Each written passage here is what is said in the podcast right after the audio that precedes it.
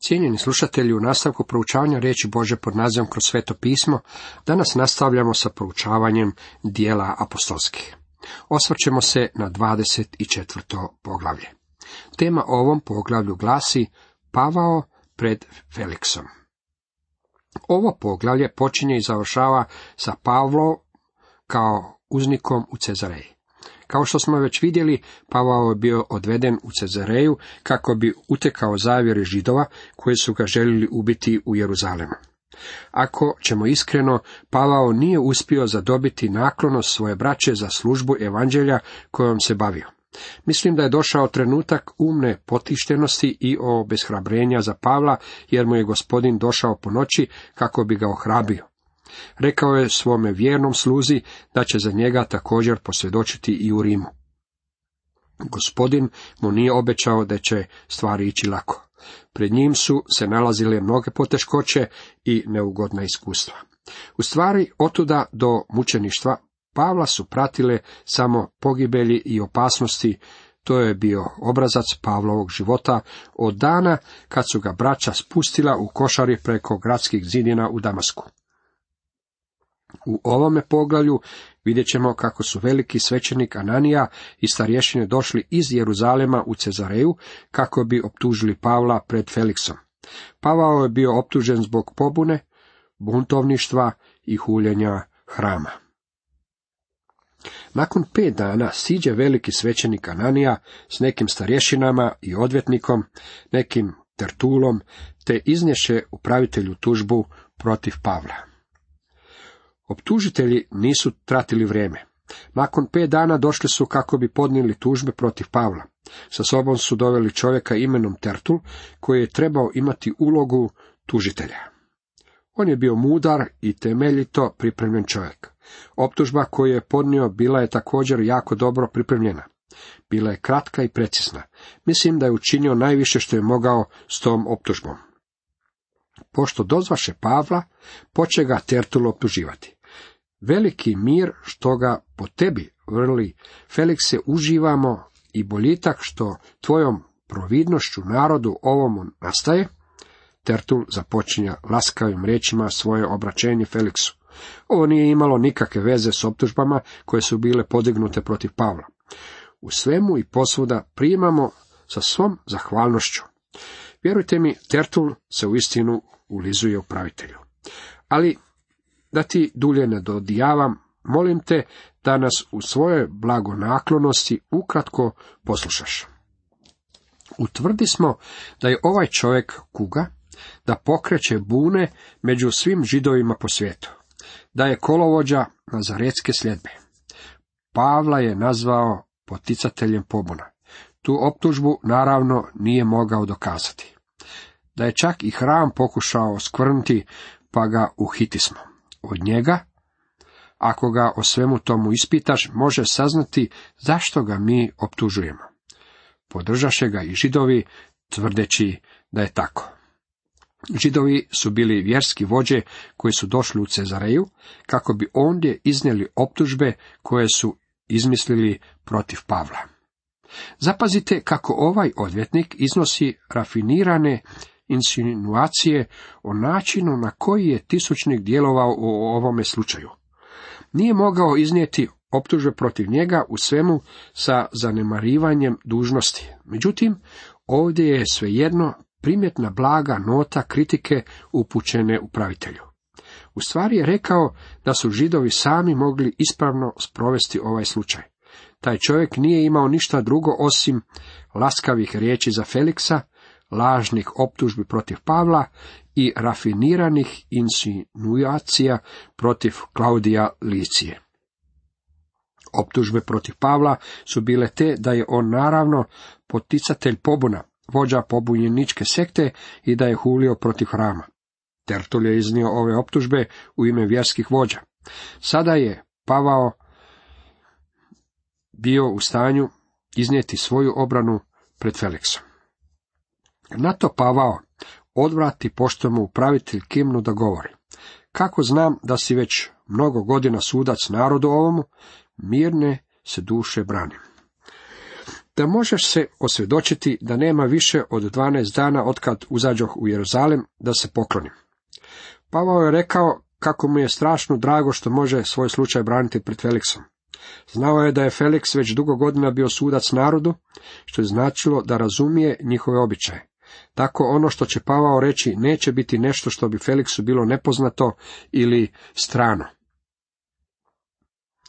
A nisu me našli ni u hramu, da s kim raspravljam ili bunu podižem, ni u sinagogama, ni po gradu, i ne mogu ti dokazati ono zašto me sada optužbuju.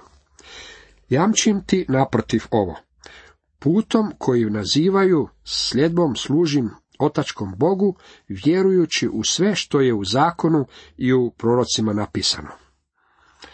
S obzirom da je Felix razumio židovski običaj, Pavao mu je rekao da je otišao u Jeruzalem u skladu s njihovim običajima.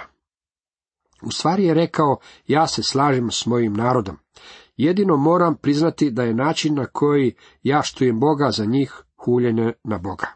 Međutim, Pavao im jasno govori kako on štuje u skladu s porukom koja je bila dana ocima, to jest u starome zavjetu, uzdajući se u Boga da će uskrsnuti pravednici i nepravednici, što oni i sami očekuju.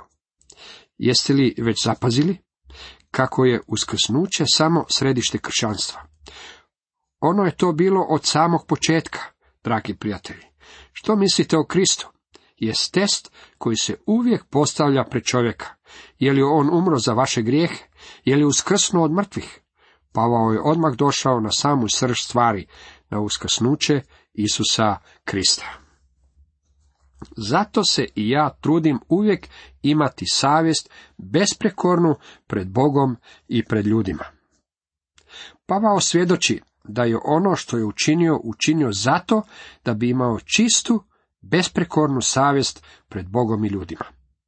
Nakon više godina dođoh da donese milostinju za svoj narod i prinose. Pavao je došao u Jeruzalem kako bi crkvi donio darove koje je sakupio na svom trećem misijskom putovanju. Ja mislim da se radilo o povećem daru kojeg su poganske crkve poslale u Jeruzalem, a Pavao je želio da taj dar odnese on osobno u Jeruzalem vlastitim rukama. Dok sam ih prinosio, nađoše me posvećeno u hramu, a ne sa svetinom ni u metežu.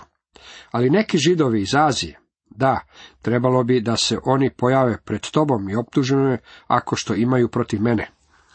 Pravi tužitelji, ako je takvih uopće bilo, nisu bili prisutni. Optužba koju je Tertul iznio bila je da je Pavao bunio ljude u hramu.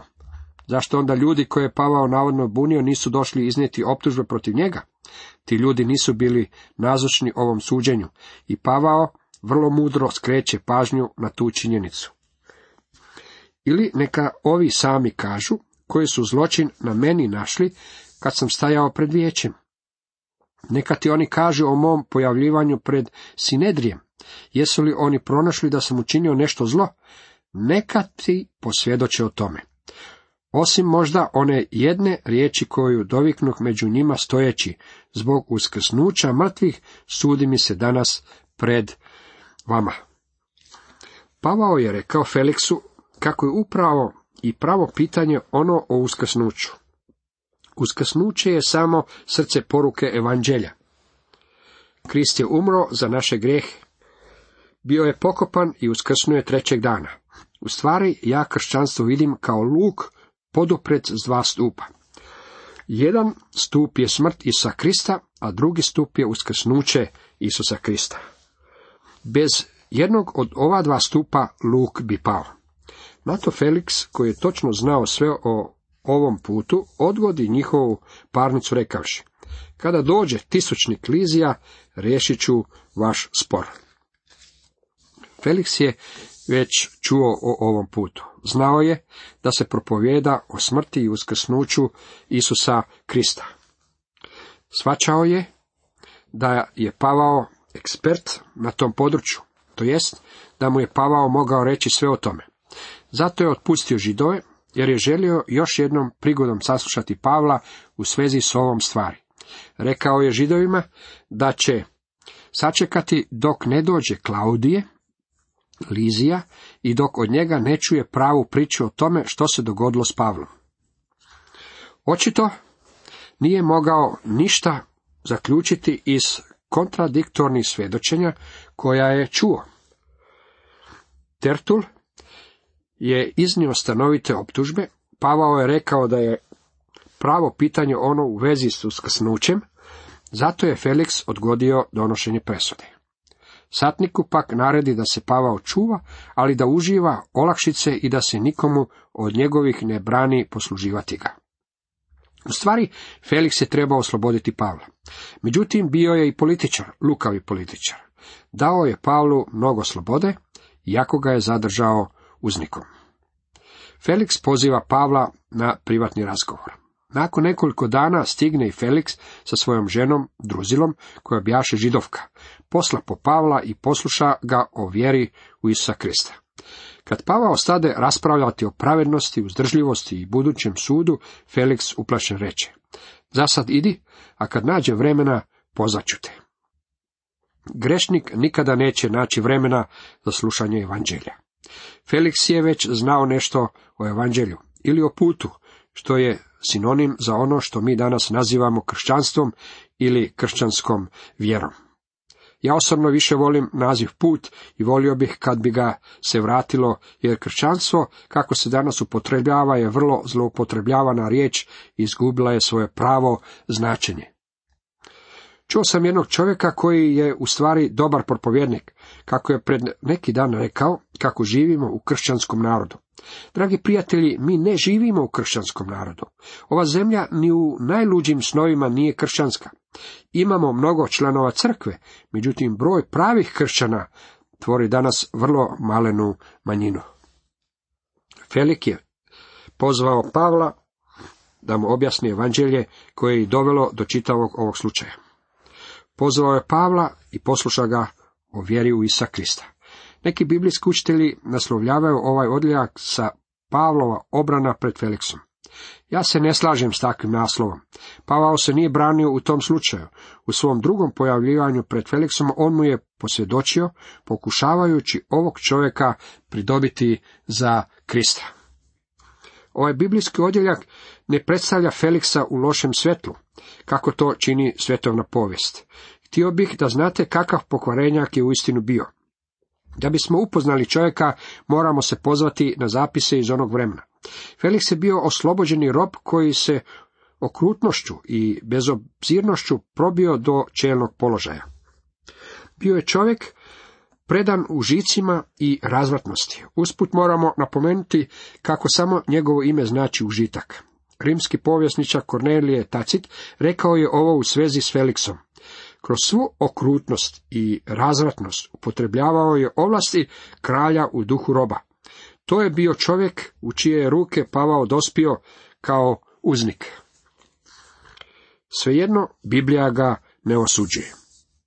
Njegova žena, družila, sjedila je uz njega. Svjetovna povijest nam i opet baca više svjetlosti na ovu ženu. Bila je kćer Heroda Agripe i njen je otac bio ubio apostola Jakova. To smo već vidjeli u zapisu u dijelima 12. Veliki ujak ove žene pogubio je Ivana Krstitelja. Njen veliki djed pokušao ubiti gospodina Isa Krista. Ovaj par razvratnika, Felix i Druzila, našli su se na visokom položaju. Vjerojatno nikada nisu išli u crkvu u kojoj se propovijeda evanđelje. Niti bi otišli slušati apostola Pavla kad bi on došao propovijedati u njihov grad. Pa ipak, Ovdje imamo njih dvoje i pred njima je otvorena velika mogućnost i to pod najpovoljnijim okolnostima. Imali su privatni razgovor s najvećim propovjednikom Bože milosti kojeg je svijet ikada upoznao.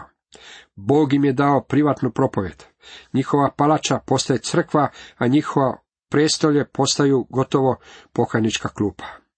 Kakvo čudo Bože milosti što je ovom paru dao šansu. Kucno je čas njihovog spasenja.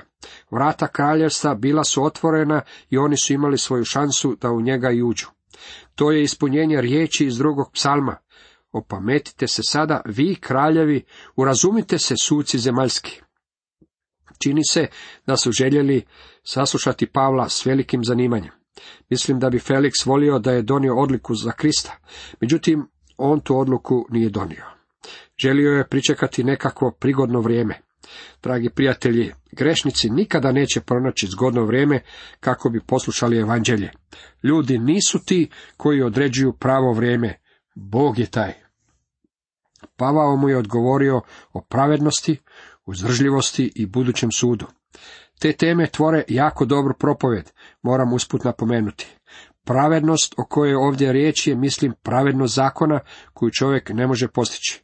Drugim riječima, zakon nam otkriva da je čovjek grešnik i ne može postići zakonsku pravednost koja bi bila prihvatljiva Bogu. Grešnik mora imati stav zakonske pravednosti pred Bogom, a sam to ne može postići. Zato mu je Bog to omogućio u Kristu Isusu. To je haljina pravednosti koja poput plašta prekriva one koji se pouzdaju Krista. To je pravednost Božja po vjeri Isusa Krista prema svima koji vjeruju. Ne, nema razlike. Pavao je tome čovjeku govorio o pravednosti zakona, koju on nije mogao postići i o pravednosti po Kristu koja dobiva grešnik koji svoje pouzdanje stavi na njega. Pavao je zatim govorio o uzdržljivosti, što je u stvari samo kontrola. Felix je bio čovjek kojim je upravljala strast i okrutnost. To dvoje ljudi, Felix i Druzila, velike grešnici koji su živjeli u grehu, nisu poznavali pravu slobodu. Nakon toga Pavao je govorio o sudu koji ima doći, a to je sud pred velikim bijelim prijestoljem o kojem se govori u knjizi otkrivenja u 20. poglavlju. Dragi prijatelji, danas su vaši grijesi ili na vama, ili su na Kristu. Ako su vaše grijesi na Kristu, ako ste se pouzdali u njega, tada je on platio kaznu za vaše grehe pred više od 19 stoljeća. Oni više nisu na vama kako biste se s njima susretali na tom budućem sudu. Međutim, ako su vaši grijesi danas još uvijek na vama, tada vas u budućnosti iščekuje sud. Ljudi danas ne vole slušati o budućem sudu. Felix i Druzila također nisu voljeli slušati o tome. Međutim, ako vaše griješi nisu na Kristu, to jest ako se niste pouzali u njega kao svog spasitelja, tada ćete morati doći na sud. Ovu radio emisiju možete prestati slušati, međutim time se stvar neće nimalo izmijeniti. Ne možete izbjeći činjenici da vas čeka sud. Jako malo propovjednika govori o ovoj temi. Oni koji još uvijek poučavaju iz Biblije su jedini koji tu temu još uvijek spominju, dok većina ostalih propovjednika daju razvodnjenu nauku. Primio sam pismo jednog sveučilišnog profesora koji mi je napisao, slušao sam vaš program i bio sam spreman isključiti radio, kad sam shvatio da ste vi vrata iz pakla i da ste propovjednik prokletstva. Međutim, zapazio sam da temu niste obradili okrutno i zapazio sam da ste ljudima ponudili spasenje u Kristu, pa sam nastavio slušati. Vatra u paklu i prokletstvo su jako dobre teme ako se upotrebe za čovjeka da dovedete Kristu, dragi moji prijatelji. Međutim, tu temu ne smije se upotrebljavati samo bez poruke o spasenju kojeg imamo u Kristu Isusu. Zanimljivo je ovdje promotriti Feliksa. Kad se Pavao trebao pojaviti pred Feliksom, Ananija veliki svećenik, zajedno sa starješinama i velikim govornikom Tertulom, došao je iz Jeruzalema kako bi iznio optužbe protiv Pavla. Felix je odmah mogao zapaziti kako oni nisu imali prave optužbe. Trebao je osloboditi Pavla, no Felix je prije svega bio političar i nije želio nemire s židovima. Nije učinio ono što je bilo ispravno, već je učinio ono što je bilo politički podobno.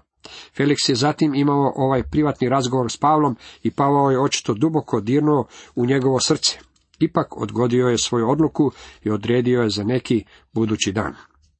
Kroz povijest ljudskog roda, čitavih ovih 19 stoljeća, da ljudi mogu odgađati donošenje odluke za Krista tako dugo, dok je više neće moći donijeti. To je razlog zbog kojeg većinu odluka za Krista donose mladi ljudi.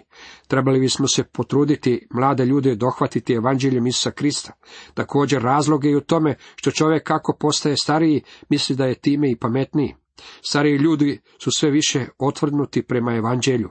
Prije mnogo godina slušao sam pokojnog doktora Truita, velikog kneza propovjedovnice u Dalasu. Kako je pričao o događaju koje je dobra ilustracija ove činjenice. Bilo je to na proslavi njegove 50. godišnjice rada, kad mu je prišao jedan njegov prijatelj po zanimanju odvetnik, koji inače nije bio kršanin. Rekao mu je, George, ti i ja došli smo u Dallas istodobno. Ti si bio mladi propovednik, a ja sam bio mladi odvjetnik. Moram ti priznati da kad sam te prvi put slušao, bio sam jako pokrenut tvojim propovjedima. Vrlo iskreno, bilo je noći kad nisam mogao spavati. Kako su godine promicale, došao je dan kada sam to mogao slušati i uživati u slušanju. Tvoje me poruke uopće nisu uzbuđivale. Danas si mnogo veći propovjednik nego što si to bio na samome početku. Odvjetnik se blago nasmiješio. Nije svačao kako je to što je rekao u stvari bilo tragično. Nije svačao u kakvom se položaju u stvari našao. Zasad idi, a kada nađem vremena, pozvaću te. Za Feliksa to vrijeme nikada nije došlo. To vrijeme nije došlo nikada niti za tog odvjetnika u Dalasu. To vrijeme ne dođe mnogim ljudima koji odlažu prihvaćanje Krista. Ujedno se nadao da će mu Pavao dati novaca, zato ga je češće pozivao i s njim razgovarao. Felix je bio lukavi političar, a također je bio i pokvaren. Nadao se da će od Pavla dobiti kakav mito i da će onda osloboditi Pavla. Nakon dvije godine dobi Felix za nasljednika porcija festa. Hoteći ugoditi židovima, ostavi Felix Pavla u okovima. Felix se bavio političkim igrama do samog kraja. Pavla je ostavio u zatvoru. Ponovno moramo napomenuti kako rimska pravda nije bila ništa bolja nego što su to bili ljudi koji su je provodili. Pavao je bio ili kriv ili je bio nedužan. Ako je kriv za izdaju, tada su ga trebali pogubiti. Ako nije bio kriv, tada su ga trebali osloboditi. Trebalo je sprovesti ili jedno ili drugo. Ni pod kakvim okolnostima nije smio ostati u zatvoru pune dvije godine. Cijenjeni slušatelji, toliko za danas.